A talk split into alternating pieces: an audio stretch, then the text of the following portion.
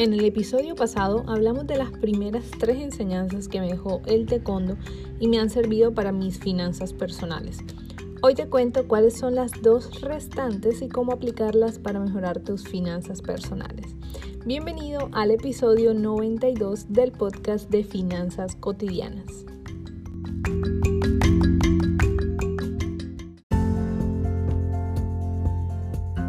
La clave para organizar tus finanzas sin dejar de darte tus gustos, invertir tus ahorros de manera segura y confiable y crear capital para conseguir tranquilidad financiera está en seguir un método probado, aplicar sistemas y reprogramarte mentalmente por medio de la educación para crear nuevos hábitos financieros en tu vida.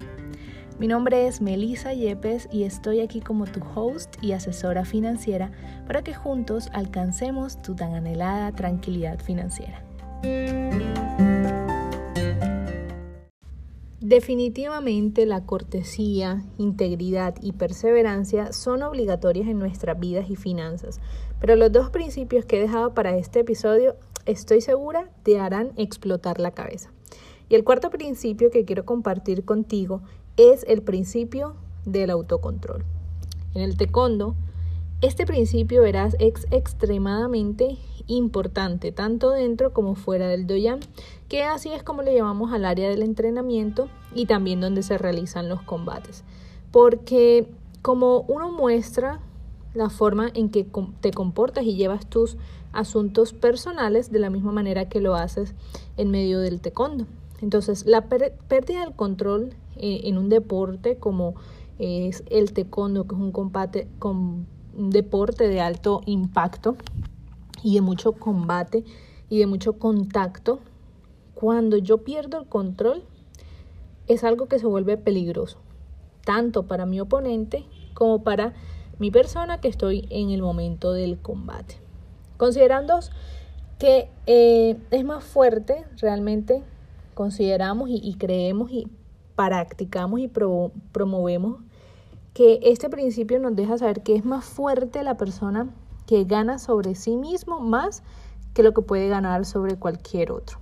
¿Qué quiere decir esto? Que por más que tú ganes un combate, si lo has hecho de una manera donde tu superioridad se muestra, digamos, por hacerle daño al otro, ahí no estás teniendo ninguna ganancia porque no te pudiste controlar a ti mismo. Entonces, cuando pensamos en la planificación financiera, la realidad es que es un tema de autocontrol puro. No es el que tenga más o el que haga más dinero, es aquel que teniendo el ingreso que tiene es capaz de controlar sus gastos para ahorrar más, invertir más y crecer más su patrimonio y también invirtiendo en, en su educación. Cuando aplico el autocontrol en mi vida soy capaz de renunciar a ese gusto o a ese placer culposo que excede mi presupuesto y no me deja llegar a fin de mes. Un autocontrol financiero puede ser evitar salir a comer en la calle cuando ya tu presupuesto de comida se agotó. La salida más rápida y fácil en este caso podría ser ir a tu lugar o restaurante favorito y pasar el famoso tarjetazo para comprarte esa comida que tanto quieres. Sin embargo, el autocontrol en este caso te lleva a respetar tu presupuesto y dejas ese antojo para el mes que viene cuando dispongas nuevamente de dinero. Y por último, tenemos el quinto principio del taekwondo que es el espíritu indomable. Este principio se manifiesta cuando una persona enfrenta un problema inmenso utilizando su valentía y sin renunciar a sus principios. Un practicante serio del taekwondo siempre, siempre, siempre debe ser modesto y honesto y si se enfrenta a una injusticia, éste actuará en integridad sin ningún temor o vacilación, con un espíritu, como dice su nombre, indomable. A nivel financiero, cuando nosotros nos enfrentamos a un reto o a una crisis, es el momento adecuado para sacar a flote nuestro espíritu indomable. Es ese momento que algo adentro de nosotros nos dice que a pesar de la dificultad, de la bancarrota, de la crisis, podemos salir adelante. Es esa chispa para vender cualquier cosa cuando quedamos sin empleo, cuando necesitamos generar ingresos extras para salir de deudas o simplemente para llegar a fin de mes.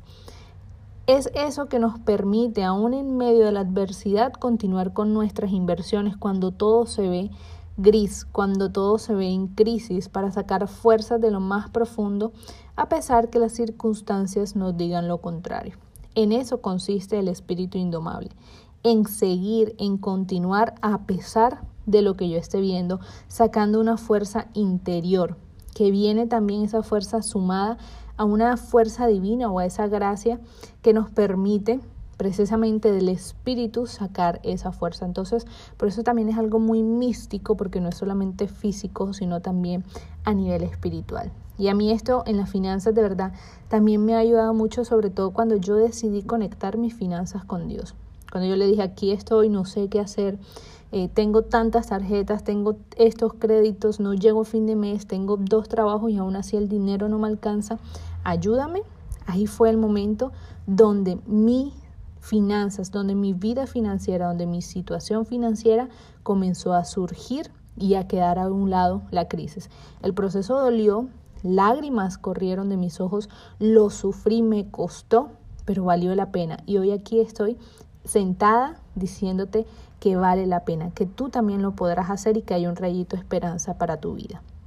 Con esto concluimos los cinco principios que me ha enseñado el taekwondo y que pude aplicar perfectamente a mis finanzas personales. Si me preguntas, para mí la clave está en aplicar los cinco principios en todo momento de nuestras vidas. Pero si hay uno que debo resaltar es el autocontrol, que es lo que ha marcado la diferencia en mi camino financiero.